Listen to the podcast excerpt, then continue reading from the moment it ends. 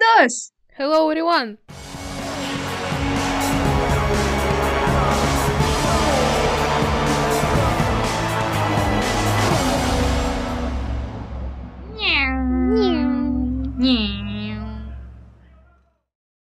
Доброго времени суток, наши дорогие слушатели! Мы очень рады снова вас приветствовать и снова с вами разговаривать. И сегодня мы поговорим про гонку, которую проще было бы назвать Гран-при Германии, но фея распорядились по-другому и назвали ее очень красиво Гран-при Айфеля, которое прошло, логично, в Германии, на трассе Нюрбургринг, казалось бы, уже давно забытой, но нет. Такой же легендарный, как и ее, так скажем, предок Нюрбургринг Нордшляйфе, настоящее огромное северное кольцо, а, которое известно своими гонками, своими авариями, своими трагичными прекрасными историями, но эта версия трассы более короткая, но, если честно, не менее интересная. И с вами, как всегда, наши ведущие Миша и Шаман. Всем привет, привет, привет! Очень рада снова ворваться к вам в наушники и скрасить эту ужасную безгоночную неделю. Действительно, очень сильно мы всегда скучаем по Формуле 1 после такого большого перерыва особенно. И хотелось бы добавить, что сегодня я во многом предоставляю возможность говорить э, Мише, хотя, конечно же, буду включаться и рассказывать вам про мои и ваши любимые команды, но все-таки э, случился небольшой э, коллапс, мне пришлось пропустить гонку, но я видела последние 10 кругов, я видела все, что нужно было видеть в этой гонке, так что э, уверена, что смогу вам об этом рассказать. А если что, мне всегда помогут, и я очень, очень-очень рада. Можем начинать? Конечно. Ну, по самой хорошей сложившейся традиции, первая тема — это команда Mercedes, и Надеюсь, что именно в эти выходные вся съемочная команда Netflix была в боксах Mercedes, потому что Льюис Хэмилтон наконец-то заработал свою 91-ю победу. И таким образом... И таким образом сравнялся с Михаэлем Шумахером по количеству побед в карьере. И это еще не конец, ведь сезон еще не окончен. И вряд ли для англичанина он будет последним в его карьере. Ну, что сказать, я слышу, ты и рада. Я, на самом деле, правда этому рада, и здесь, пожалуй, приведу цитату Михаэля. Я уверен, что рекорды для того, существуют для того, чтобы их побеждать и создавать новые. Честно, я думаю, что и тебя, Миш, тоже очень растрогал момент, когда после победы Мик, э, сын Михаэля, вручил настоящий шлем Михаэля Льюису. Э, я видел этот момент, я ехала в метро, я плакала, и это, правда, очень-очень трогательно и показывает то, что нас ждет еще столько всего интересного в формуле в будущем, и такие легендарные события происходят уже сейчас. Да, я согласна. У меня как будто уже сейчас начинают наворачиваться слезы, потому что у меня перед глазами этот момент. Да, это был момент очень особенный, очень эмоциональный, потому что вот я смотрела, как подошел Мик, и просто слезы потекли сами собой, и действительно Шумахер для меня, для моей семьи, для всех, я думаю, особенный человек, я думаю, не просто The God, а настоящий бог, но все-таки на самом деле рекорды создаются, чтобы их достигать, чтобы их побивать. И Льюис действительно добился этого, и как и мы все, как и я, в частности, он э, стоял перед подиумом, перед дверью выхода на подиум, и не мог поверить вообще, наверное, в то, что он вообще сделал, что он действительно выиграл в гонках 91 раз, он стоял, смотрел на этот шлем, и, если честно, у меня даже слов до сих пор нету из-за этих эмоций, потому что я, если честно, не болею за Льюиса, если мы уже начинаем говорить э, про то, там, кто за кого болеет, но момент действительно очень радостный для него, и для команды, и вот действительно после того, как я осознала вообще, что произошло, да, я за этого человека порадовалась. И седьмое чемпионство тоже еще один достигнутый рекорд совсем не за горами. Что касается второй половины этой команды, здесь все не заладилось. Хотя Вальтери стартовал с полпозиции, в гонке он сошел. Возникли проблемы с машиной, он начал терять мощность и заехал в боксы, и все. Вот так вот просто после победы в прошлой гонке, эта гонка для него так вот быстро закончилась, ну, на большом контрасте, если честно, выступили несколько команд в этой гонке, такие как Mercedes, Red Bull, Renault, McLaren. Да, кто-то один финиширует на высоких позициях, а кто-то другой заканчивает свою гонку либо на обочине, либо в боксах команды. И смотрит остаток гонки уже по телевизору там. Если позволишь, я хочу сделать небольшое вступление, отступление, и то, и то. А, на самом деле, да, я помню, что мы очень сильно радовались за Вальтери, когда он получил пол, и если не ошибаюсь, он получил пол в день, э, Всемирный день овсянки, не правда ли? Да-да-да. Удивительно, как все совпало. А, но... Но он обязан был отпраздновать. Конечно никто не сомневается в этом. А, конечно, очень обидно за Вальтери, и мы уверены, что его ждет очень много побед в будущем. Тысячу раз я говорила, и мы говорили о том, что он действительно будущий чемпион, и он чемпион, я уверена в этом. Но я бы здесь хотела опять переключить внимание на Льюиса немного и сказать то, что э, процитировать его и сделать небольшое отступление. Он сказал, что он э, все детство смотрел на то, как Шумахер неделя за неделей выигрывает гонки, и ему казалось невозможным вообще быть там же, где и Михаэля, никто, не говоря уже о том, чтобы бить его рекорды.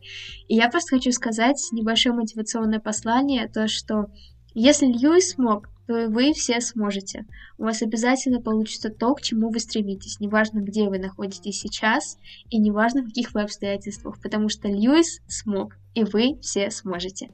Да. И я в вас верю, и мы в вас верим. Мы в вас верим. Если вдруг у вас будут проблемы, просто помните, что подкаст «Несерьезный разбор пилотов» в вас верит.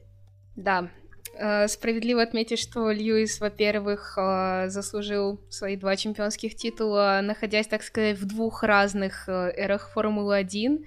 И кроме всего прочего, кстати, я вспоминаю его слова о том, что вообще его гоночным идолом всегда был Айртон Сенна, но, тем не менее, все равно, за кого бы гонщики не болели в детстве, все равно настоящий идол для них Михаил Шумахер.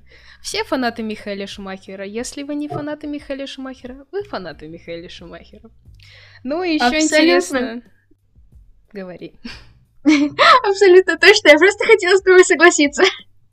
Хорошо, я рада, что со мной согласны. Вы фанаты Михаила Шумахера.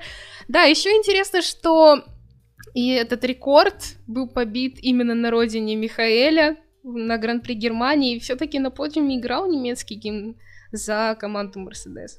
Я думаю, это отличная работа для них. Ну и я думаю, что в ближайшие несколько гонок мы наконец увидим долгожданный кубок конструкторов. Совершенно непонятно, кто же его получит. Хм, какая интрига в этом году. На самом деле интрига все еще сохраняется где-то в середине не личного зачета и Кубка конструкторов, но об этом попозже. Теперь я думаю, что мы можем поговорить про команду Red Bull, и я предоставлю это тебе. Спасибо. А, да, сейчас мы поговорим не про середину, а то, что находится чуть-чуть повыше, потому как Red Bull э, стабильно занимает довольно хорошие высокие места. В квалификации Макс был третьим, а Алекс был пятым, что очень хорошие места для них, особенно для Алекса. И в гонке Макс финишировал вторым, а вот Алекс сошел. Миш, если ты мне подскажешь и расскажешь особенности того, что произошло, я буду очень рада. Ой, тяжело об этом говорить. Посещают неприятные флешбеки, ну ладно. Алекс Албан, в принципе, неплохо начинал свою гонку, но совершил несколько таких Немножко глупых ошибок, например, перетормозив в третьем повороте, ну, совсем и бывает, заблокировал шину. Слава богу, ни в кого не въехал, все было хорошо. Позже в борьбе с э, Данилом Квятом произошел немножко неприятный инцидент, причем для них обоих, но больше, конечно, для Дани. Во-первых, из-за того, что Алекс э, э ехал немного узко в последней шикане, Даня был вынужден э, срезать эту шикану. После этого Алекс Албан выехал вперед. Естественно, Даниил его пропускал, но, тем не менее, каким-то образом Алекс умудрился своим задним колесом зацепить переднее крыло Квята. Пара-пара-пам-пау! И все, и полетело крыло, как говорится. Ну, я думаю, что о крыле, о крыле Дани мы еще поговорим попозже. Спасибо большое. Red Bull да. окрыляет, но сейчас не об этом. Просто Сразу очень много, конечно, критики в его сторону понеслось после этого, но этим все не закончилось. Ему дали штраф, который он поехал э, отбывать на Питлен, и после этого ему сказали, что все, он сходит. Машину снимают. Он спросил, почему, ему сказали, мы скажем тебе потом. Как когда-то Шарлю про пидстоп, но тут ситуация немножко другая потому что одно дело какие-то вопросы тактики, которые там в данный конкретный момент не нужны, а другое дело это почему машину решили снять с гонки. Как ты думаешь, как это вообще можно объяснить? Ох, не хочется мне заводить тему, как это можно объяснить, потому как э, мы еще поговорим о слухах, конечно же, обсудим их позже, но действительно ситуация с Алексом, она, буквально скажу так, на тоненького уже, ну, начиная, с, наверное, с, с начала сезона, да и с середины прошлого, очень буквально действительно все очень страшно за его будущее, продолжение его карьеры и за его будущее, но я искренне надеюсь, что у него все будет хорошо. А, конечно, я могла бы это объяснить тем, что Red Bull был недоволен результатами Алекса и его сняли с гонки, именно поэтому. А, возможно, были какие-то технические проблемы, но опять же, субъективное мнение, это такой ТВ-ворнинг, субъективное мнение, то, что Просто так на самой хорошей машине, да, бывают тоже технические проблемы, но у Макса, очевидно, машина намного лучше. Хотя Red Bull может себе позволить построить две одинаковые хорошие машины. Так же, как, ну, не такие же, как Mercedes, но может себе это позволить. К сожалению, это так, но будем надеяться на то, что все впереди, и у Алекса уже был подиум, и я буду ждать еще больше подиумов от него, ведь он может, и я в это верю.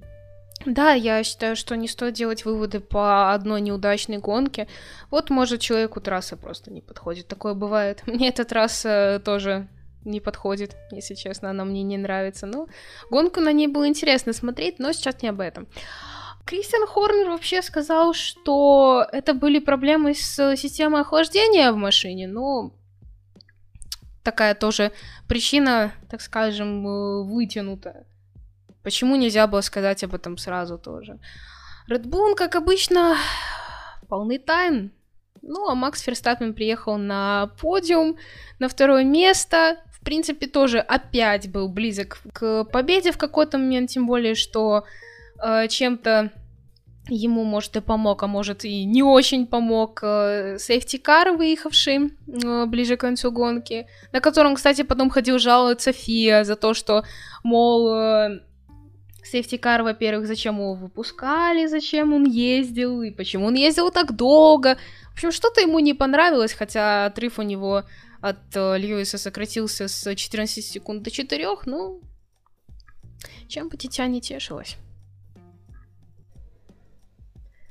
Но раз уж с Red Bull мы разобрались, можно перейти к теме Рено. А я очень хочу поговорить на эту тему, потому что произошло очень важное и очень классное событие. Дэниел Рикардо наконец-то приехал на подиум. Get it, girl, get it! а, выражая словами великих, да, так и есть. Стартовал он с шестой позиции и попал на третью, и я считаю, что Возможно, даже Сестикар ему чем-то в этом помог, потому что после этого условного рестарта он начал даже обгонять Макса Ферстаппена, но при этом к нему приблизился Чека Перес. И последние 10 кругов были очень напряженными, потому что каждый круг, после каждой зоны ДРС Чека мог навязать свою борьбу, но все-таки Дэн удержал свою позицию, а что касается Эстебана Окона, стартовал он седьмым, что, в принципе, очень хорошо, и и это тоже сход. К сожалению, вот так вот. Как я говорю, очень контрастное выступление у команд. Очень обидно, так сказать, bittersweet. Вот, очень много английских умных слов сегодня прозвучало. Но он сошел из-за проблем с гидравликой, просто заехал в бокс, и, конечно, было очень обидно. И особенно на фоне того, что Дэн вытянул машину Рено на подиум. Ну, и знаете, что это значит? Что Сирила Битыбуль идет в тату-салон. Да, на подиуме, оказывается, дарили сертификаты в тату-салон. К шампанскому прилагалось, так это приклеено было. Да, Дэн свой подарил Сирилу любезно и с любовью. Любезно и с любовью, да, у нас по-другому не бывает в Рено. Ну и что самое смешное, Дэн побывав единственный раз за три года на подиуме, забыл сделать свой фирменный... Забыл шуи! Да. Я понимаю твое возмущение. Но я не успела даже договорить.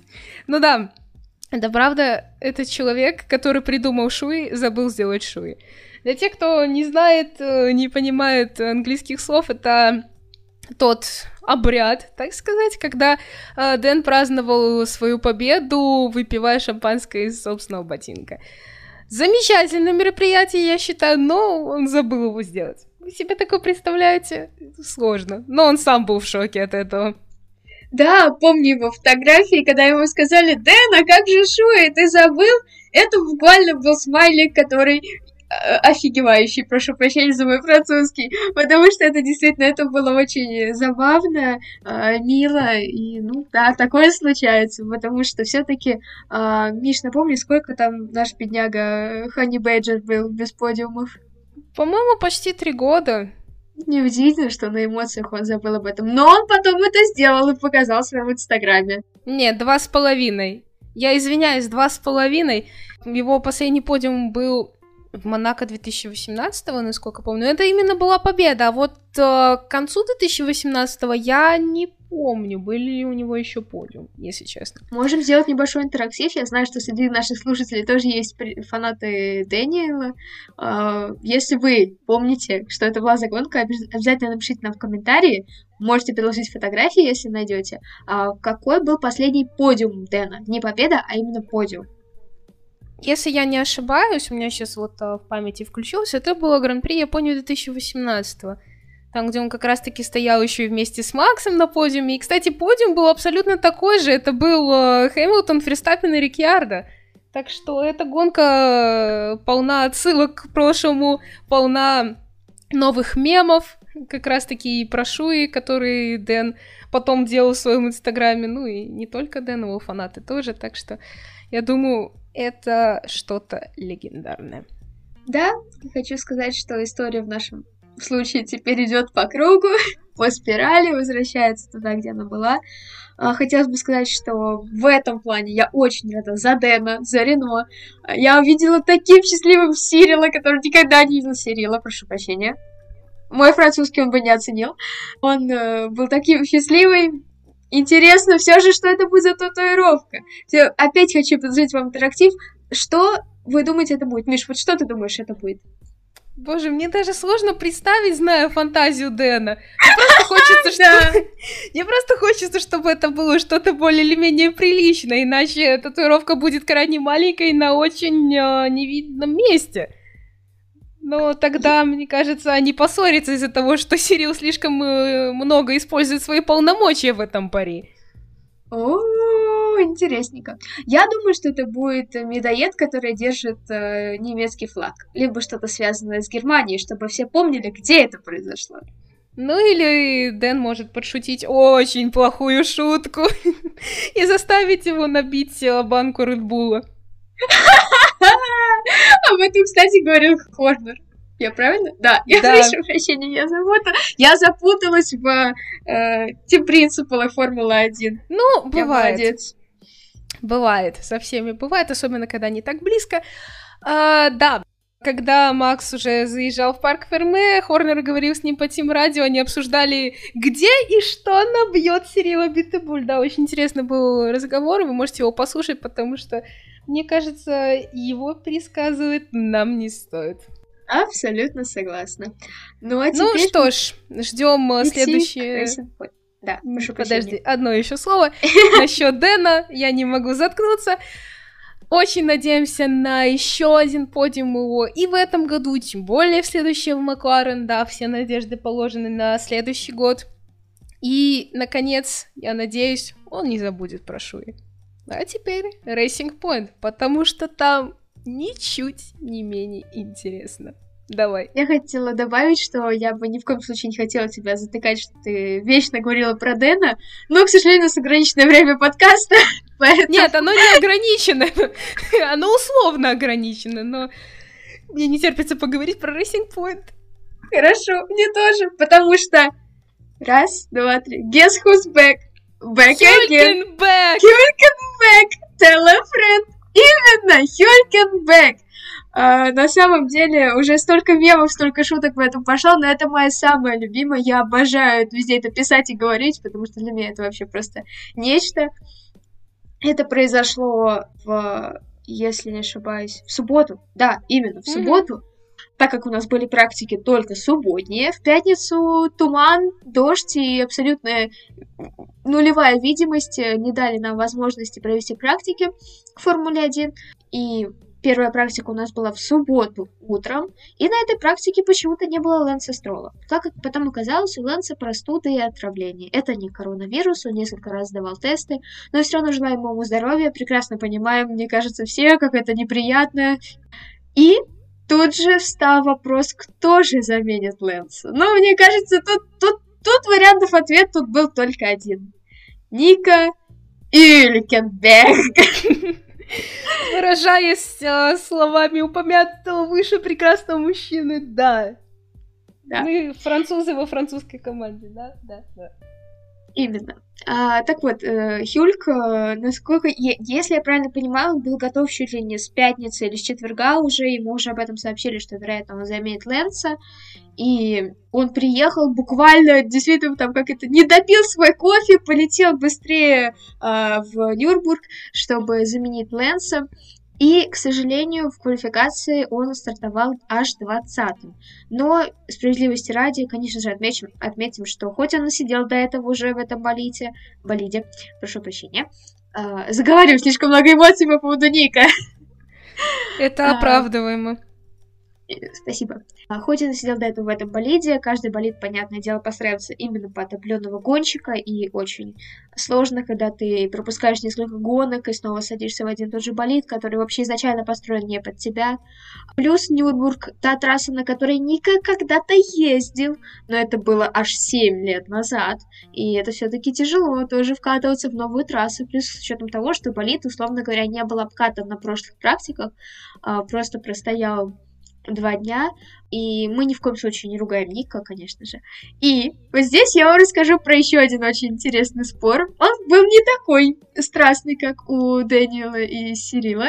Мы спорили не на татуировку, но мы с э, Мишей, ваши два чудесных э, ведущих, поспорили э, на то, что Ника выиграет эту гонку. Потому что мы вообще все ожидали дождевую гонку, да, Миш? Да. Как говорится, давай дождик. Нельзя надеяться на дождь. В этом сезоне вообще нельзя надеяться на дождь, потому что даже в Германии он нас подвел. Все, я больше ни слова про дождь не скажу. Вообще. Все, я обиделась на дождь. Ах, ну вот так вот, понимаете, вот такие у нас случаются ситуации. Так вот, мы поспорили на то, что Ника выиграет эту гонку. А, я ставила на то, что Ника выиграет. Миша была моим противником в этом споре.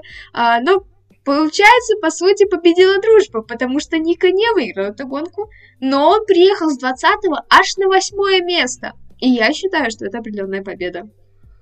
Это маленькая победа для него лично и для команды, я думаю, в принципе, потому что еще раз они показывают то, что они действительно заслуживают своей позиции, они не самовозные, грубо говоря, ну, прорываться э, Ника точно умеет. И, кроме всего прочего, это маленькая победа в голосовании за гонщика дня, потому что с большим отрывом он получил это звание в воскресенье. Как раз хотела об этом сказать, то что да, его победа была в том, что он стал гонщиком дня, это было абсолютно заслуженно. Как до этого говорила Миша, нет такого человека, который бы не болел за Шмахера. На данный момент нет такого человека, который не болел бы за Ника Хюлькенберга. Ну что ж, мы очень были рады видеть Ника снова на трассе, и очень хочется, чтобы он вернулся к нам в Формулу-1, очень мы без него скучаем, хороший наш замечательный Ника. Что же касаемо Чека Переса, сейчас э, я сверюсь со своими данными. Стартовал Чека девятым, а приехал четвертым. И, как уже до этого говорила Миша, постоянно прессинговал Дэна. Честно говоря, это действительно... Вот подлец! Да. Честно, мне кажется, что это хороший результат для Racing Point, с учетом того, что а, они претендовали на подиум, причем не в такой сумасшедшей гонке, который, какой была Монца, когда Лэнс уже был на подиуме в этом году, а в такой довольно стандартной, скажем так, хоть и новая старая трасса, но при этом довольно стандартная гонка, и Чека боролся даже за подиум. Это, мне кажется, очень классно для команды. Так что, действительно, ждем э, будущем подиумов и для Racing Point, и для Ника. Но желаем здоровья всем гонщикам Racing Point. Хочется, чтобы все-таки э, Ника... Я уверена, что он уже заслуживает свое место в Формуле 1, чтобы мы увидели его в следующем году. Но чтобы все были здоровы. Да, согласна с тобой. Начну с того, что мы забыли упомянуть о том, что пятничных практик не было из-за дождя, из-за тумана, из-за ужасной погоды в Нюрбург-ринге, которая как раз-таки и дала небольшую надежду на то, что в воскресенье будет дождь, но его не было. Я же говорю, я все, я не собираюсь больше ничего говорить про дождь и ни на что надеяться. Может, тогда он появится. Это ж самый простой человеческий закон подлости. Возможно, всякое может быть. Но также я хочу оспорить твое мнение насчет того, что это была стандартная гонка, она была нестандартной. В какой-то момент она начала напоминать Гран-при Австрии этого года с этими множественными исходами, причем больше техническими, чем просто из-за аварий. Тем не менее, да, все-таки привычно видеть Мерседес на первых строчках, но все равно гонка была очень необычной, и все-таки новые лица на подиуме, так скажем, новые старые. В этом году много возвращения такого старого нового и трасс, и гонщиков на подиум, и это не может не радовать, если честно. Как ты говоришь, история циклична. Абсолютно согласна. Я имел в виду тот факт, что гонка не была настолько сумасшедшей, как была, допустим, та же Австрия или Монца, а, но действительно гонка необычная и ни в коем случае не скучная. Ну да, все еще впереди, как говорится. Что касается Чека в команде, я думаю, что все-таки перестал он жаловаться на то, что ему что-то не рассказывают, и я вижу у них там все еще прекрасные отношения. Что касается Хюлькенберга, очень хотят его несколько команд взять э, к себе в следующем году, но об этом мы поговорим чуть-чуть попозже, потому что слухов с каждым днем все больше и больше. И, конечно, как бы это ни было обидно для каких-то других гонщиков, возвращение Ника очень хочется увидеть, потому что он этого достоин, и он показал еще далеко не все. Я абсолютно с тобой согласна в этом. Ну, а теперь мы можем перейти к команде, которая тоже показала, как ты любишь говорить, битер-цвит результат. И это Макларен. Ох, Макларен, мои Макларен. Карлос Сайнс квалифицировался десятым, на пороге, так сказать, будущей очковой зоны. Приехал пятым, считаю, что это очень хороший результат. А вот Ланда Норрис квалифицировался выше, на восьмой позиции, и потерял ее. Да, очень неприятный такой обидный исход для него. А, его мотор буквально начал дымиться и даже прожигать вот эту вот оранжевую красивую облицовку. Это было видно, когда после того, как он пожаловался на спад мощности, и ему сказали несколько раз э, перезапустить систему. Вот, и он говорил, что это не помогает, его не слушали. В итоге ему пришлось остановить э, машину на обочине, на такой относительно безопасной зоне, из-за чего потом, э, пока его машину убирали, на трассу был вызван сефтикар. Ну, как и считает Макс, это было неправильно. Как мы считаем, все-таки лучше больше немного, даже преувеличить меры безопасности, чем э, их, э, так сказать, не добрать.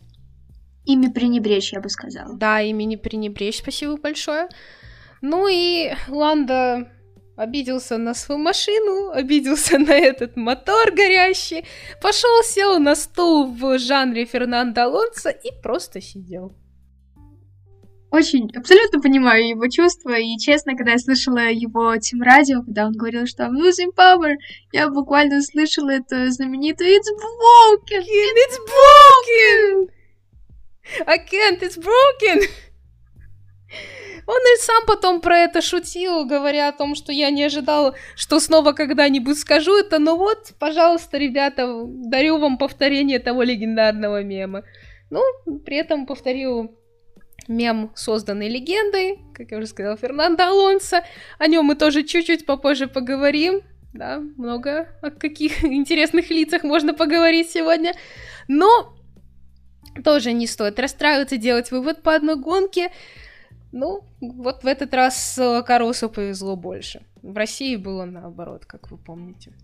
Я уверена, что у Макларен все еще впереди. Еще будут подиумы и в этом сезоне, и уж тем более в следующем году и дальше. И, конечно же, хочется, чтобы и Карлос Ландо, и в будущем Дэн и Ландо были очень счастливыми, и чтобы у них все было хорошо, потому что такие исходы это очень, конечно же, обидно, но, как я всегда говорила, главное, что со всеми все хорошо, и никто не пострадал. И да, в этом плане тоже не согласна с Максом, что лучше иногда чуть-чуть преувеличить меры безопасности, нежели пренебречь ими и получить еще большие проблемы. Да, согласна полностью. Ну, а Макларен уже за полтора года, уже скоро почти два, сформировали такую атмосферу очень дружескую, и вот этот имидж за ними, я думаю, уже закрепился и закрепится еще прочнее в следующем году. Ну а сейчас переходим к теме уже упомянутых Альфа Таури. Ну что, расскажешь нам про подвиги? Конечно, расскажу. А, мне очень нравится, как мы назвали эту тему в нашем листе «Борьба не на жизнь, а на потерю крыло». Крыло. Крыла. Крыло. Борьба не на жизнь, а на крыло, я бы сказала так. Даже лучше. Квалифицировались у нас ребята Пьер 12 и Даня 13. А, Пьер у нас приехал шестым, а Даня, как уже до этого говорила Миша, а, поучаствовал в столкновении с Алексом, когда Алекс просто снес ему крыло но, как я уже до этого сказала, крыла нет, машина старая, но мы доедем, и Дани квят. Потому что действительно, мне кажется, что в Дании в этом плане есть такой русский характер. Это, несмотря ни на какие проблемы, идти вперед и прорываться. А, Миша, Даня закончил гонку? Просто здесь сказано, что он закончил. Да, он закончил гонку на последней позиции в секунде от Николя Латифи, да, может, обидно для него, да, может, у него был шанс на обгон после того, как сейфтикар ушел с трассы, но этого не случилось. Видимо, машина была повреждена еще больше, чем просто в части переднего крыла. Ну, мне кажется, Алекс и Дани восприняли фразу Bull окрыляет слишком буквально. Я бы сказала, что немного экскурс в историю сделаю. Я думаю, что все помнят, что когда Дэн э, Рикьярдо пришел в Рено, многие фанаты поддерживали его с плакатами Dan needs no wings, Ricciardo needs no wings, так как один из э, слоганов Red Bull это Red Bull gives you wings, Red Bull окрыляет, и, соответственно, перевод плаката для Дэна это то, что Дэниелу не нужны крылья. Ну, соответственно, видимо, Даня тоже решил, что он может справиться без них. Ну а что, из команды выгоняют, можно уже и без крыльев. Да, действительно. Ну да, а Дэн сказал, мне не нужны крылья, у меня есть мотор Рено. Это очень забавно в связи ситуации, в которой оказывается Red Bull в последнее время. Безумно забавно. Ну что ж, я все еще верю в то, что Даня... Я не уверена, что он приедет на подиум, честно говорю, потому как... Не знаю, но Потому что не знаю, что будет дальше. Действительно, в, дан... в этот год вообще Формула-1 всегда была очень непредсказуема. Но в этом году она еще больше непредсказуема. Я не знаю, как она умудряется это делать. А, но Пьер, у него была прекрасная гонка. А, он продолжает показывать просто мастерство пилотажа. И он просто огромный молодец. Ну, Дани все еще впереди, я в этом уверена. И я уверена, что все решится. Я не знаю, как оно решится, но все решится, все будет хорошо. Я тоже в этом уверена, ну, не столько в подиуме, сколько в том просто, что все будет хорошо. Вот, Даню тоже никто из команды не выгоняет. И, в принципе, напрямую не говорит, что вот он будет уходить. Ну, в Red Bull никогда напрямую ничего не говорят, зато на, потом напрямую делают. Не хотелось, опять же, это вспоминать, но говоря об этом, опять же, вот эти все вопросы о трансферах внутри вот этой вот Ой, Red Bull на продолжаются, они никогда не заканчивались. и постоянно какая-то новая информация появляется от инсайдеров, от даже просто средств массовой информации. То, что вот Гасли обратно вернут, а может не вернут, хотя сам доктор Марко говорит, что не вернет, потом кто-то говорит, что вернет, что вот они хотят, потом оказывается, оказывается, был очень интересный разговор между Ника Росбергом и Полом Дирестой, когда они комментировали вот как раз-таки Гран-при Айфеля, Uh, оказывается, Пол Диреста знает, uh, что Пьер Гасли кого-то в команде Red Bull расстроил. А вот кого там, даже было сказано, что нескольких человек, он не сказал. Он сказал Ника, что он может пойти сам их спросить. Ну, похоже, это останется одной большой инсайдерской тайной. Я бы, конечно, могла предположить, кто это, но мне кажется, мы все и так и догадываемся. Мне кажется, твой вариант слишком простой. Хм, может быть. Я лично... Ладно, хорошо, давайте я выскажусь. А, я лично думаю, что это доктор Марко и сам Кристиан Хорнер, хотя я лично в этом плане никогда не поддерживала Хорнера и всегда считала, что они запихнули Пьера просто в неподходящие ему условия, и мало кто в таких условиях мог бы быть конкурентоспособным, тем более по сравнению с Максом. Прошу прощения, это моя личная обида на Red Bull. Да, я полностью это понимаю, поддерживаю, потому что, ну, я чувствую примерно то же самое, хотя, опять же, сейчас я смотрю на результаты Пьера в Альфа Тауре, в прошлом году Торо Росс, и считаю, что в этой команде ему настолько комфортнее, что он ездит в ней лучше, чем э, Алекс Албан в Red Bull. Так, 50 на 50. В большинстве случаев так и есть. Ну, действительно, это сложно до сих пор поверить в то, что он выиграл гонку. Вот сейчас небольшое лирическое отступление, но правда, я иногда вспоминаю вот Гран-при Италии в прошлого года, например, да, там выиграл Шарли Клер. Потом вспоминаю этот год. А кто выиграл? А выиграл Пьер Гасли. И до сих пор для меня вот это что-то неукладываемое в голове абсолютно.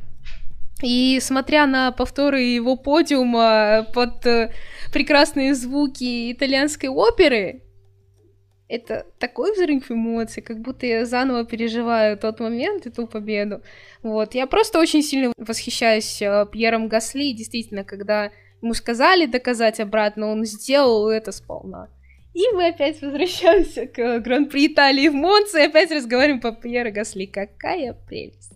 Ну, а теперь я бы хотела поговорить про одного, как бы сказать, про победителя прошлого э, Гран-при Италии, э, про Феррари.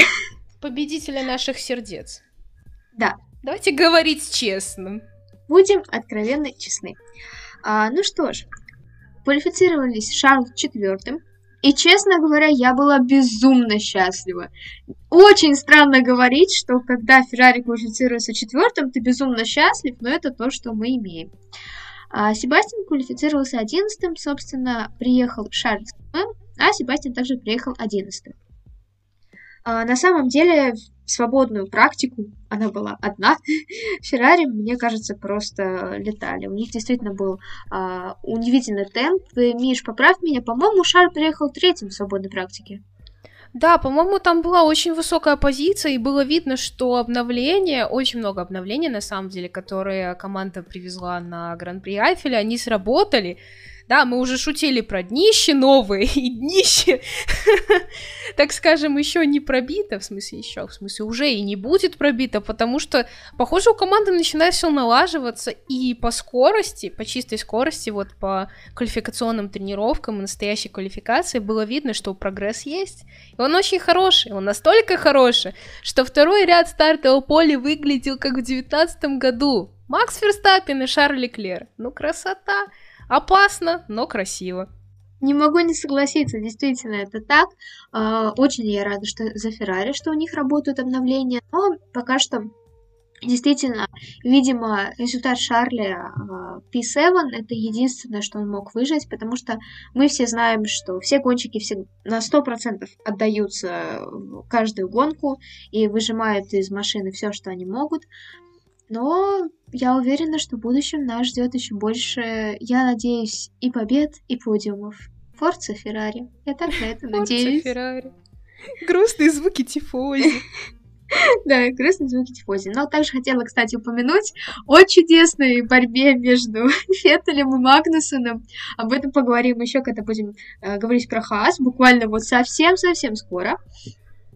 То, что Феттель боролся с Кевином, да, Себастьян боролся с Кевином, и, честно говоря, это была очень опасная борьба, мы все знаем, насколько действительно опасным гонщиком периодически бывает Кевин, но Феттель вышел из этой борьбы победителем. Также еще, кстати, хотелось отметить такое отступление, очень сентиментальный момент, то, что Себастьян сделал шлем на это гран-при специальный, похожим дизайном, как у Михаэля. Даже не похожим, а таким же. А, мне очень понравился этот шлем в дизайне, помимо всей такой лирической составляющей, то, что сам дизайн, который был как у Михаэля, он как бы был сделан таким выпуклым, как бы под слоем краски, и сверху была обычная краска, ну, обычные цвета э, Себастьяна. Это безумно было красиво, и на свободных практиках, пока мы ждали, пока эти практики наконец-то начнутся, нам показывали боксы, и Себастьян показывал этот шлем Мику, это было очень-очень мило. Да, тоже еще один трогательный момент в эти выходные. Э, я хочу сказать, что эта гонка одна из самых эмоциональных, пусть даже, может, и не сумасшедшая, но точно эмоциональная, в основном из-за тех моментов, которые были, так сказать, между действиями. Вот, например, как вот этот момент. Да, Феттель действительно сделал такой шлем, и он, правда, очень красивый, там нарисован, ну, не нарисован, а как-то выгравирован э, дракон, и иероглифами имена всей семьи Шумахеров, кстати, тоже интересный такой факт. Ну, а его борьба с Магнусоном э, колесо в колесо в первых нескольких узких поворотах скрасила вторую половину этой гонки. Но у Шарля Леклера была борьба с Серхио Пересом, которую, может, он и проиграл, но боролся очень достойно, правда. Это была гонка, вернее, борьба между ними на три круга, и обгон был абсолютно аналогичный каждый раз в первом повороте после длинной зоны ДРС. Это мне напомнило виртуальный гран-при, когда Шарль боролся с Алексом, и у них были обгоны ну, буквально каждый круг, они менялись позициями, но тут было, думаю, не так активно, но все равно. И, кстати, темп Феррари новый, так скажем, даже обновленный темп Феррари позволил Шарлю побороться с Максом Ферстаппином на старте. Так что, думаю, это огромный прогресс. Да, потом темп немного сдал, но и работа с шинами была немного получше. И это заметно. И Феттель тоже на разогревшемся харде очень активно обходил и Магнусона, и Райканина, и почти дошел до очковой зоны, финишировал всего лишь в 80-х секунд до Джовинации. Я думаю, команда в эти выходные прекрасно поработала. Можно, конечно, там обратить внимание на то, что говорят люди про то, что вот это технологичная трасса, и, возможно, им повезло с тактикой, но я считаю, что это просто не повезло, а это была проделана хорошая работа всей команды, и труд дает свои плоды. Так всегда я, в жизни. Я тоже, я абсолютно с тобой согласна, я тоже так считаю.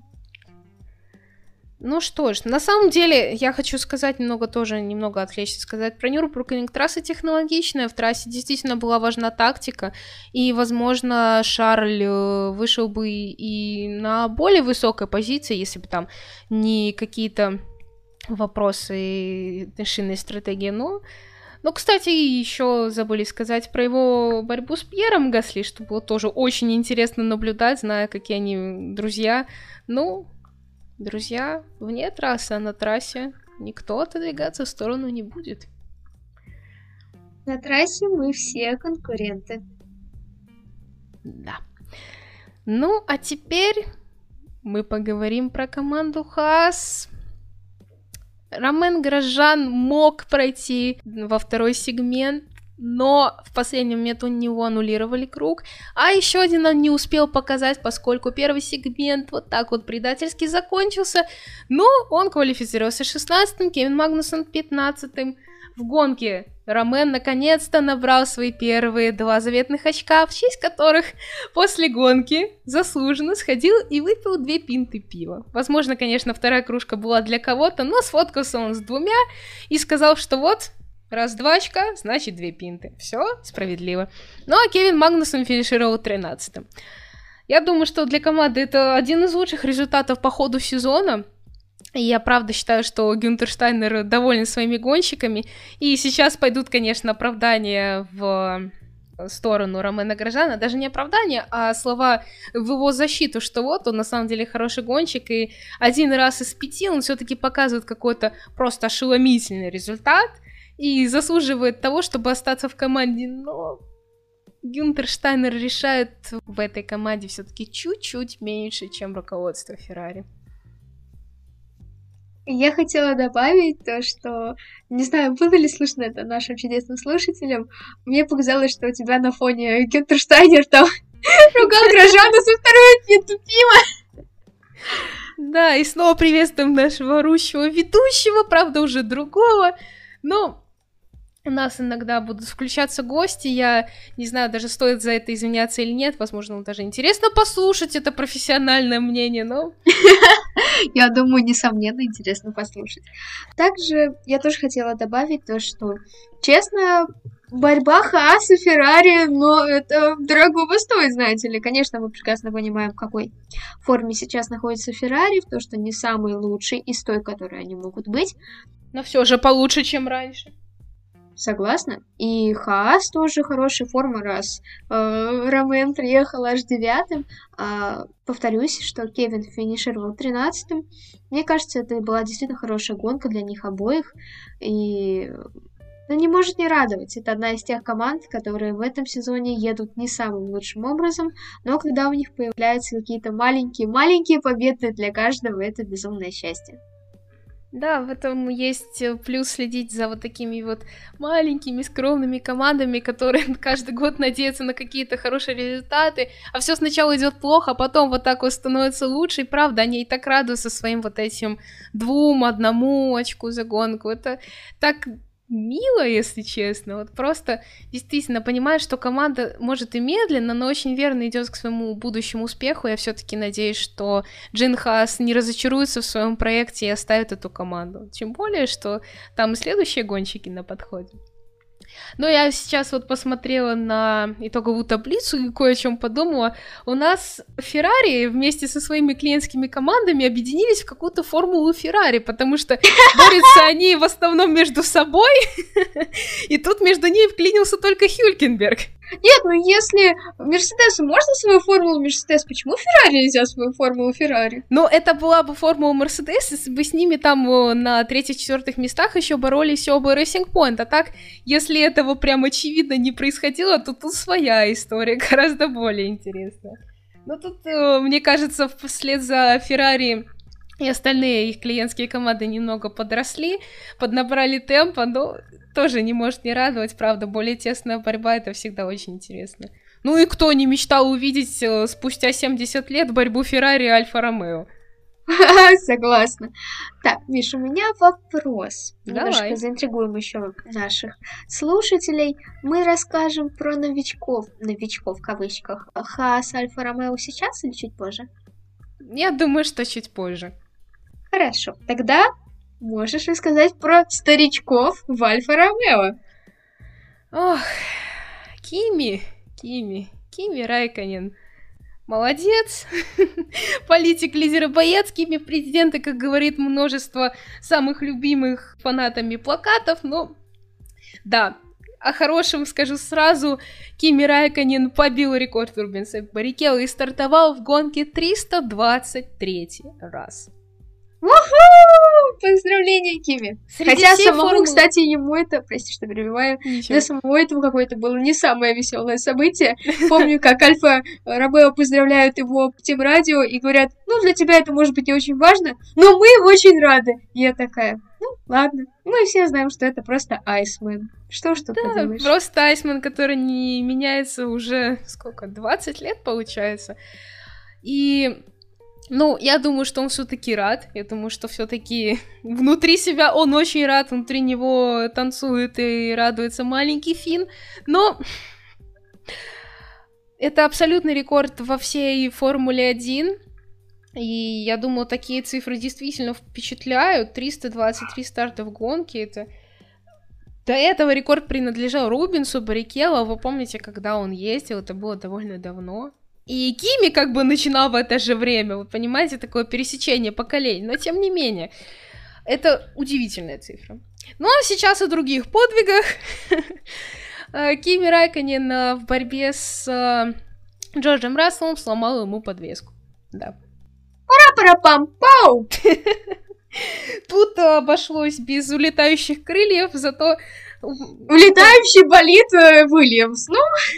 Да, без улетающих колес, без улетающих крыльев. Совместим. Улетающий болит. Так вот, Кими боролся с uh, Джорджем Расселом в первом повороте, как раз-таки вот этом самом хитром, самом узком, очень похожим, кстати, на первый поворот uh, на трассе Спа-Франкоршам в Бельгии. И так получилось, что вот он его подбил колесом. Ну, Джорджа немного отбросила в сторону, оказалось, что у него еще и прокол заднего колеса, и потом он остановился. Да. Это был сход, кстати, такой тоже очень обидный, потому что, может, был бы шанс даже попасть в очки в таком маленьком сумасшествии. Ну, с самого начала, мне кажется, ничего не заладилось, он не прошел во второй сегмент по своей доброй традиции, но все равно переквалифицировал своего напарника по команде. 17 место для него, 18 для Николя Латифин. Ну, а Николя у нас на 14 месте, даже не последний, даже выше Данила Квята, самого Данила Вячеславовича Квята. Ну, а Джордж, как я уже сказала, сошел. В любом случае, очень э, будем ждать мы очков от Уильямс, наконец-то. И честно, я очень рада за Антонио, за то, что вот он получил свое заветное гоночное очко. Действительно, для Альфа Ромео сейчас это э, даже вот э, десятое место, это действительно победа, несмотря на то, что не такой был праздник большой с Кими. Мне очень понравилась ассоциация с маленьким Фином. Это было очень мило. Ну, надо же человеку как-то радоваться. Если он не показывает это снаружи, значит, он радуется внутри. Скорее всего, так. А, да, ну забыла сказать про Антонио, да. что в этой гонке он выступал просто замечательно.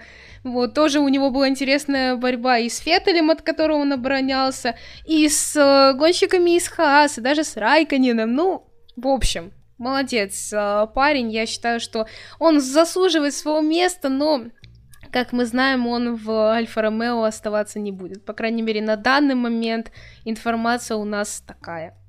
Но об этом, опять же, чуть попозже, хотя про э, будущее Альфа-Ромео мы ничего нового пока и не скажем. Ну, возможно, мы и завтра узнаем какие-нибудь новости. У нас же есть тоже такая небольшая традиция, что как только мы записываем подкаст, на следующий день нас сообщают какие-то новости очень важные. И вот мы говорим об этом уже в следующий раз, через неделю или даже две. Но, тем не менее, есть время все-таки отойти от шока и новых эмоций, так скажем. Согласна, но я бы хотела поговорить теперь про, как я уже сказала, новичков Хааса и Альфа Ромео. Миш, позволишь? Конечно. Не могу, аж ручки чешутся у меня про это рассказать. В прошлом подкасте мы вам сказали чудесную новость о том, что в пятничных практиках на Гран-при Эйфеля, Айфеля, Айфеля. в... Э, спасибо. В Хаасе поедет э, Калу Майлот, а в Альфа Ромео поедет Мик Шумахер. И это было бы так... А Туман сказал, ага, сейчас. А Туман сказал, свободные практики я вам не дам. Вот. К сожалению, да, ребята не смогли поехать. Но видно было, что настрой у них все равно боевой, что они все равно, скорее всего, поедут когда-нибудь. А, они уже готовы, уже действительно готовы к Формуле 1, это было заметно. А потом как Мик. У нас сейчас, к сожалению, нет перерваюсь так. Нет Формулы 2, Формула 2 возобновляется только в Бахрейне, но на данный момент Мик является лидером чемпионата. Кайлум, Миш, подскажешь, по-моему, на втором месте. Да, на втором. Именно, ребята, На третьем кажется... Юки Цунода. Ночной кошмар Данила Квята. Я бы сказала так. Вот. Да, и ребята, я думаю, готовы к Формуле 1. А, они оба были готовы к тому, что, к сожалению, не получится у них поездить, но мы были рады видеть ребят в комбинезонах э, Хаас, Альфа Ромео. Это было чудесно, и мы желаем, чтобы у них был самый чудесный с Формулы-1 в будущем, и что... Я, правда, я уверена, что все будет просто замечательно. Да, у ребят большое будущее, и вся вот эта вот красная тройка, назовем ее так, э, Шумахер, Шварцман и Айлот уже ездили на более старых машинах Феррари на тестовой трассе Фьюран, о чем мы уже говорили. И вот не состоялся их дебют в этот раз. Ну, сказали, что перенесут его на Абу-Даби, скорее всего, но места там достанутся не всем, потому что невозможно освободить э, места в целой команде, оба места для двух гонщиков, только чтобы проехать в первой практике. Ну, конечно, я немного расстроилась и думаю, что почему бы и не посадить э, того же Мика в Альфа-Ромео на третью практику. Фредерик Васер сказал, что так нельзя, ну, ладно, значит, не в этот раз, значит, так надо. Тем не менее, у них большое будущее, и все-таки у них впереди еще конец их собственного э, детсадовского чемпионата, за которым мы будем очень э, активно следить. И да, не знаю, не к сожалению, просто вот скучно и грустно без э, Формулы 2 выходные, когда даже нету смысла рано вставать в воскресенье утром, засиживаться после квалификации в субботу, но пусть отдыхают пусть набираются сил, и мало ли что случится еще на последних двух гонках. Я уверена, что мы уже скучаем, а мы успеем еще сильнее соскучиться. Мне кажется, прямо как Маркус Армстронг. Если вы следите за его соцсетями, вы видите, как сильно он скучает по Формуле 2. Да. Ну и, кстати, если в Формуле 1 нету вот этого летнего перерыва, условно летнего, ну, назовем его осенним, например, когда могли бы решаться какие-то вопросы по поводу контрактов на 21 год. Вот. Назовем это трансферным окном. Пусть это и не гоночный термин больше, а, а футбольный. Тем не менее, трансферное окно открылось у нас только в Формуле 2 и Формуле 3, поскольку у них два свободных места, в которые они могут ну, распоряжаться своим свободным временем как хотят. Вот то ездить на тесты где-нибудь в Италии, то договариваться с командами Формулы 2 и Формулы 1. Ну, посмотрим. И Формулы 3. Не забываем региональные формулы. О, региональные формулы, Формулы 4. Главное в них не запутаться. Но самых э, известных лиц из этих младших формул мы все равно все знаем. Ну, например, младшего брата Леклера. Я думаю, уже все наслышаны о том, как он э, выигрывает гонки под дождем еще и с преимуществом в 20 секунд. При этом получает штраф 10 секунд и все равно выигрывает гонку. Будущий чемпион. Прямо буквально жду э, Феррари двух Леклеров. Это будет да, Шарль, твое место в опасности. Ну что ж, у нас были братья Шумахеры, вот будут братья Леклеры. Ну да, кстати, они никогда не ездили в одной команде, а тут, в принципе, учитывая то, что Артур в гоночной академии Феррари, есть шанс вообще, если, конечно, не разойдутся они так во времени и пространстве в разные команды. Ну, мало ли, что там решит Шарль. Может, как-то передумает и Артур по ходу своего пути до Формулы-1. Ну, опять же, посмотрим, это все очень интересно. И сложно пока представить, куда гоночная академия Феррари денет всех своих молодых гонщиков, поскольку места для всех точно не хватит. Но эта проблема уже сейчас существует, и мне кажется, что это хороший вопрос для обсуждения, но сначала нам нужно все-таки поговорить про Уильямс, про которых мы чуть не забыли. Ладно, хорошо, я прошу прощения, я просто хотела как раз-таки сказать то, что да, очень хорошо ребята продолжают выступать в квалификации, хотя сейчас закончили 17-м Джордж и 18-м Николя. Джордж сошел после столкновения с Кими, а э, Николя приехал 14 Просто я думала, что мы про него, про них сказали. Да, а, я ну... случайно сказала про их позиции, хотя должна была Я думала, что ладно, все хорошо, мы закончили с Формулой 1, говорим про малышню. Мне только да про малышню поговорить, я же все. Это я вам еще про Шварцмана не рассказываю. Ну подожди секунду, подожди, раз уж я вот так вот плохо поступила, немножко вас запутала, сказала про две команды в одну тему, да. Я сказала про Уильямс, осталось сказать про э, Альфа Ромео. Антонио Джовинаци вообще квалифицировался 14-м и приехал 10-м. Кими 19 был, 12 стал, 7 отыгранных позиций, ну, 5 из них сходов. Но мы об этом не говорим, я считаю, что это отличная работа. Да, прошу прощения, но мы экономим время, чтобы поговорить про малышню. Конечно, это, несомненно, для нас важно. Но... Редбулом не корми, дай поговорить. Опять же вспоминаю ночной кошмар Дани Гвята, Юки Цунода. Я думаю, что сейчас мы можем перейти к слухам и ко всему тому, что мы говорили, что обсудим чуть попозже. Потому что мне кажется, что теперь уж мы точно никого не забыли. Ну да, только для начала я еще чуть-чуть задержу эту интригу и расскажу про положение в чемпионате. Да, Льюис Хэмилтон у нас очень твердо лидирует. За ним Вальтери Ботас, третий Макс Верстаппин. А вот дальше происходит самое интересное, потому что Дэниел Рикьярдо теперь четвертый в чемпионате. Благодаря своему подиуму и отличным результатам в гонках, он теперь занимает четвертую строчку, а за ним Серхио Перес, ну а дальше там без изменений. Ну и Грожан наконец-то со своими честно заработанными двумя очками. Кстати, теперь их на одно больше, чем у Магнусона. Вы представляете? За одну гонку так оторваться своего партнера по команде. Да, целое гоночное очко. Нет, подожди, не надо Грожана в Racing Point. Но о необычных возможных трансферах мы прямо сейчас с вами поговорим. Ну что ж, с чего начнем? Настолько всего. Что самое сумасшедшее ты слышала за сегодня? Самое сумасшедшее за сегодня я слышала это Пьер Гасли в Альпин, потому что Акон не устраивает э, руководство Рено.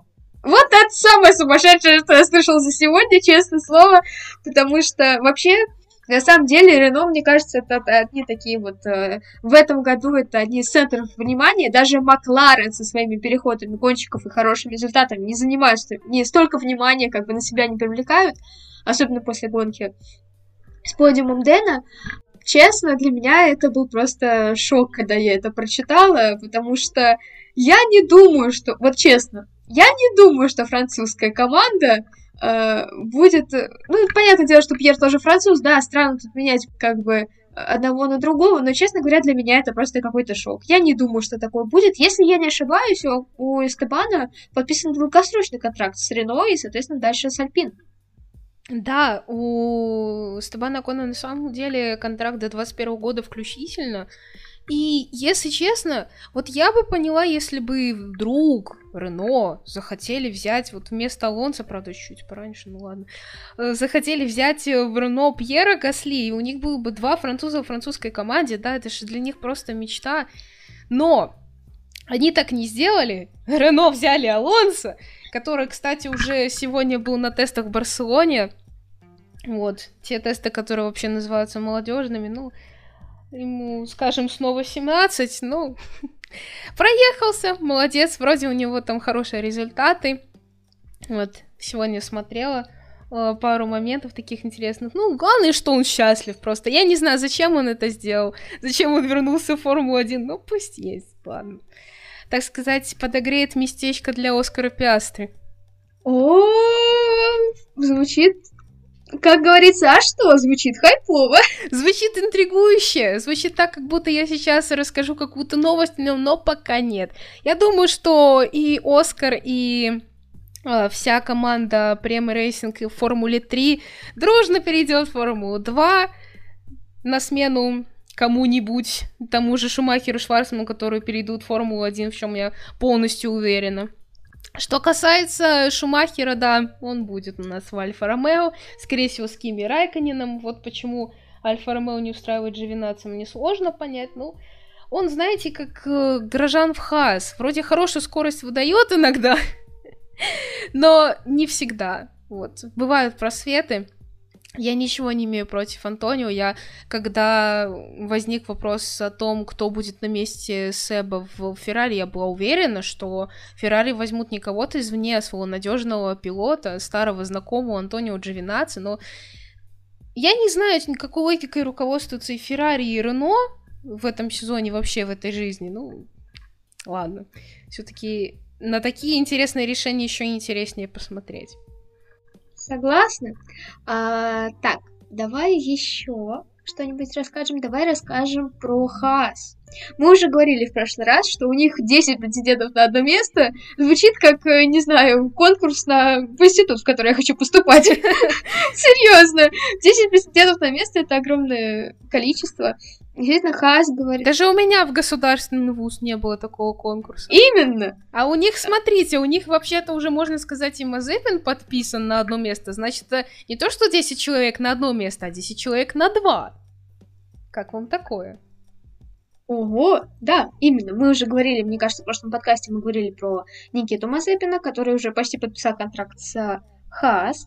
Также на место его напарника уже, скажем так, сватают Ника Хюлькенберга, Чека Переса. Хотя, по-моему, в последний слух я слышала, что Чека хочет попасть в Уильямс. Хотя Подожди, Уильямс давай уже- обо всем по порядку. Хас еще хочет попасть Калу Майлот, Роберт Шварцман, про Шварцман, которого, кстати, да-да-да. очень активно говорят сейчас о том, что он будет ездить вместе с э, Мазепиным. Удивительно. Ну кто у нас еще? Луи Делитрас, у которого Луи не хватает Делитрас, баллов да. суперлицензии. Эстебан Кутьеррес, которому не хватает баллов лицензии. Замечательная история. Как говорится, разбор пилотов, мы оправдываем свое название. Мы разбираем каждого, начиная с э, действующих пилотов Формулы-1, заканчивая резервными пилотами где-нибудь в Формуле 3. Именно. Так, что хотела еще сказать. Ну, конечно же, мы все еще не списываем со счетов Ромена Грожана и Кевина Магнусона, которые, ну, все же подсказывают иногда результаты в этом Ну сезоне. да, но мы-то не списываем, но мы-то не А вот. Гюнтер Штайнер, вот я бы сказала так, пути Гюнтера Штайнера неисповедимы.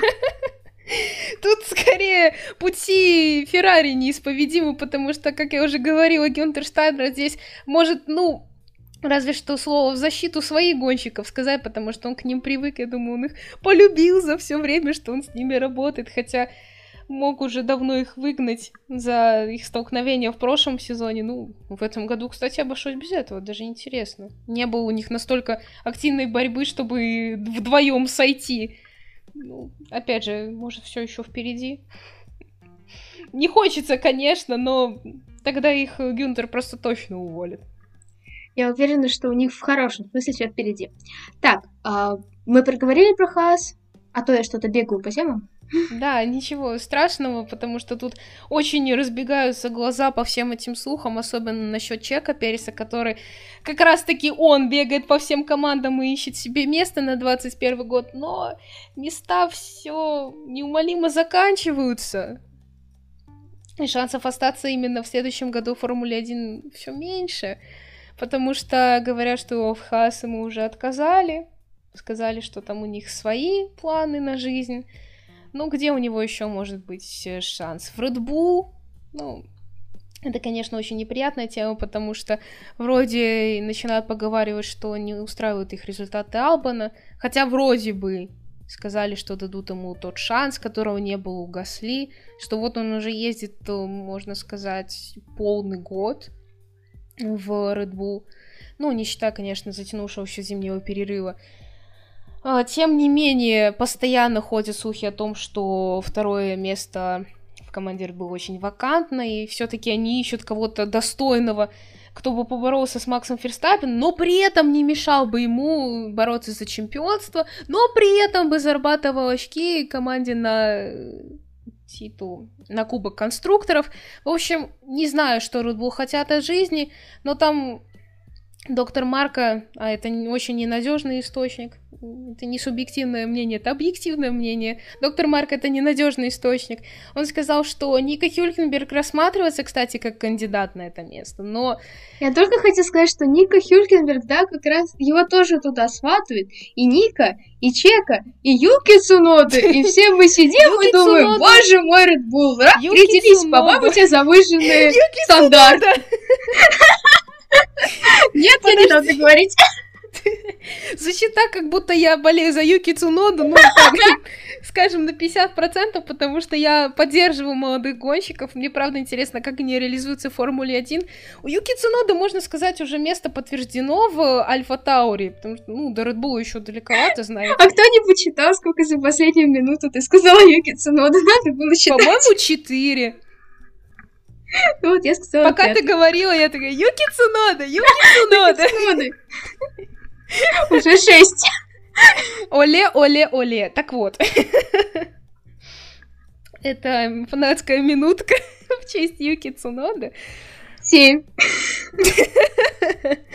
На самом деле, судьба дальнейшая Даниила Квята в этом плане очень размытая. Ну и, не знаю, разговоры пошли вплоть до того, что и Чека Перес может пойти в Альфа Таури, и в Bull, и в Уильямс, простите. Но опять же, некоторые люди, по-моему, закрывают глаза на то, что в Уильямс пилоты подписаны 21 год включительно.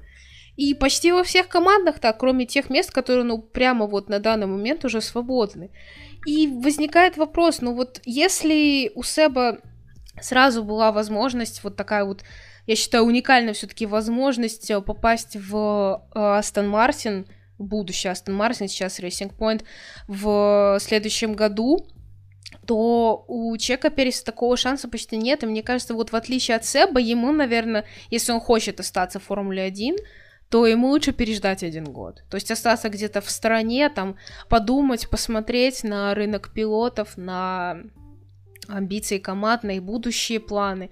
Вот, потому что сейчас, например, ничего не понятно. Он попадает как раз-таки в ту ситуацию, когда командам э, придется делать очень сложный выбор между молодыми пилотами и, простите, человеком. И ним Пересом. самим, да. Да.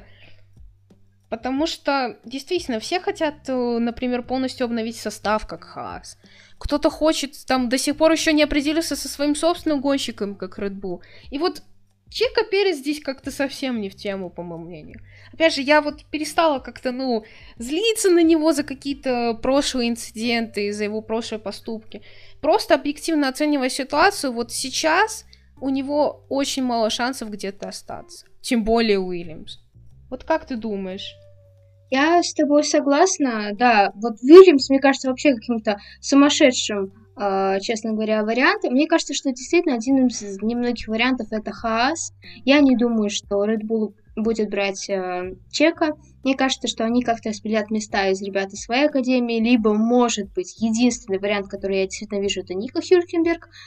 Все-таки он неплохо себя показал, и мне кажется, что могут э, Red Bull дать ему шанс. Действительно согласна, мне кажется, Чека лучше переждать один год. И мне кажется, что после 2021 года у нас будут тут еще больше изменения в составах. А, я агрессивно кашусь на Мерседес. Интересно, что же будет с ними. Вот. Но, кстати, Мерседес не объявили своего второго пилота. Ну, мы, скорее всего, знаем, кто это будет, но пока что тоже ну, я опять же в этом не уверена. Именно. Я опять же в этом не уверена.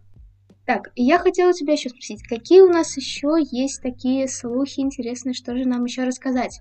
Ну, что я хотела еще дополнить про Red Bull, то что вот это вот вот этот сложный выбор между тем, чтобы оставить Албана еще там на один сезон, ну, хоть на полсезона, раз у вас есть такая привычка менять гонщиков посреди сезона.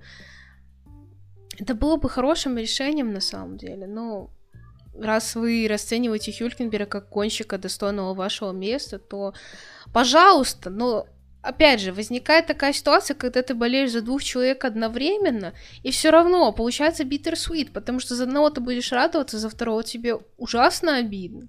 Что если Албана оставит, и Ника может остаться без места опять на следующий год. И захочет ли он после этого опять чего-то добиваться, искать места, когда вот как раз-таки подрастает молодежь, ее активно вот уже хотят взять, тоже непонятно. Ну, а если, например, возьмут Ника Хюлькенберга вдруг, Red Bull вот так вот обратит внимание, оперативненько его возьмет к себе под крылышко, да, опять эти шутки с метафорами про крылья и Red Bull, ну то Алекс Абан останется без места, а вернуться в Альфа Таури у него не получится, потому что, скажем так, там подписан Юки Цунода, и там остается Пьер Гасли, если вдруг, конечно, он не захочет вообще уйти из э, системы Red Bull. Но это не Рено. Опять же, там подписаны на, не знаю, даже не представляю, сколько лет Фернандо Алонсо, и там подписаны на еще один год э, Степана Кон. Конечно, есть такая вещь, как досрочное расторжение контракта, но никогда еще, вернее, довольно, очень давно я не слышала, чтобы кто-то из гонщиков такое вообще предпринимал.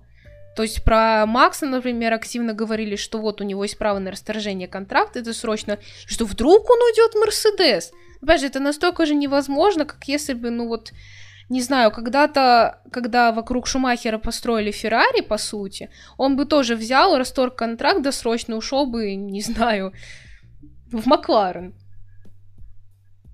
Опять же, это крайне сложно себе представить, и тут, получается, история аналогична, потому что вокруг Макса построили команду, и второе место чуть ли не более требовательное, чем первое. Согласна в этом. Кстати, очень да, ты очень сейчас правильную мысль сказала, что действительно Red Bull очень много требует от своего второго пилота. Э, Даже больше, больше, чем от Макса. Ну, Макс показывает более-менее стабильный результат, но, честно, я уже об этом говорила, это довольно субъективное мнение, но я думаю, что найдутся люди, которые меня поддержат, что все-таки у Макса лучше болит. Это так. Макса лучше болит, э, потому что на болиде Алекса, насколько я помню, используют более старые детали, и, ну, правда, это какое-то особенно сложное испытание на прочность, сможешь ли ты завести эту машину на высокие позиции, и, возможно, с Пьером когда-то было то же самое. И вот когда начинается вот это сравнение с прошлогодней ситуацией с Пьером, это становится вдвойне неприятно, потому что не хочется опять это видеть. Не хочется видеть, что команда не научилась на своих ошибках. Не хочется видеть то, что Алмана, вот буквально профессионально выражаясь, прокинут, так же, как и Пьера. Вот только если Пьера понизили, то Албану будет идти просто некуда. Я просто надеюсь, что Red Bull научится верить в своих гонщиков и не разочаровываться в них раньше времени. Вот. Ну, а если уже все-таки попробовать закончить на какой-нибудь радостной ноте, то следующая гонка у нас э, на абсолютно новой трассе. Она называется Альгарве, находится в городе Альгарве. И, если честно, она похожа на какую-то странную смесь э, Монсы и Барселоны Каталунии, как э, сказала Шаман мне недавно, ну и не мне, написала вообще в Твиттере. Это очень верно подмечено на да, самом я деле. Я все еще придерживаюсь этого мнения, серьезно. Я, кстати, шутила про то, что Нюрнбургринг это сын э, Гран-при России, то есть Сочинского автодрома и Китая. И вот Гран-при Португалии, получается, Портимао, это дочка Барселоны и Монцы. И мне кажется, еще там Гран-при Бразилии, вот этот вот э, наш чудесный автодром, тоже там где-то принимал участие в создании этого чудесного чуда. Чудесного чуда. Да, Портимао это очень длинная прямая э, стартовая финишная, так скажем, очень длинная зона ДРС, а дальше начинаются повороты, очень похожие сначала на Барселону Каталонию, потом на Монцу, потом опять на Барселону Каталонию. На это очень интересно будет посмотреть, трасса абсолютно новая. Ну что ж, вы все знаете прекрасно, что нам сулит новая трасса. Мы и... это уже проходили в Муджело. Да, мы там проходили Муджело и должны были по логике пройти в Нюрнбургринге, ну, скажем так, на 50% прошли. Но я всегда говорю, что что-то будет, будет определенно интересно, и смотрите Формулу-1. Естественно, как вы не, не можете не смотреть. Вот, и хочешь сказать, опять же, смотрите Формулу-2, но нет, надо подождать еще полтора месяца. Вот, так что на этом мы будем заканчивать наше обсуждение Гран-при Айфеля и начинать наши благодарности. Спасибо за то, что вы нас слушаете. Спасибо за то, что вообще обращайте на нас внимание. А, надеюсь, этот выпуск вас развеселил, поскольку здесь было очень много интересных шуток про Red Bull, про крылья, ну и так далее. Ваши любимые каламбуры, надеюсь, они вам нравятся. Да, также хочу сказать огромное спасибо за то, что вы слушаете нас. А, спасибо огромное за вашу поддержку, за ваше внимание. Нам оно очень-очень важно. И, конечно же, будем всегда очень рады вашим отзывам, вашим комментариям, лайкам, какому-либо шерингу в различных соцсетях. Нам это очень важно, и мы очень рады видеть вашу поддержку. Благодаря вам мы растем и развиваемся как раз-таки для вас. Спасибо вам огромное. С вами был ваш, э, надеюсь, любимый подкаст «Несерьезных пилотов» и ваши неизменные ведущие Шаман и Миша. До скорых встреч в Португалии! Услышимся, друзья! Всем пока!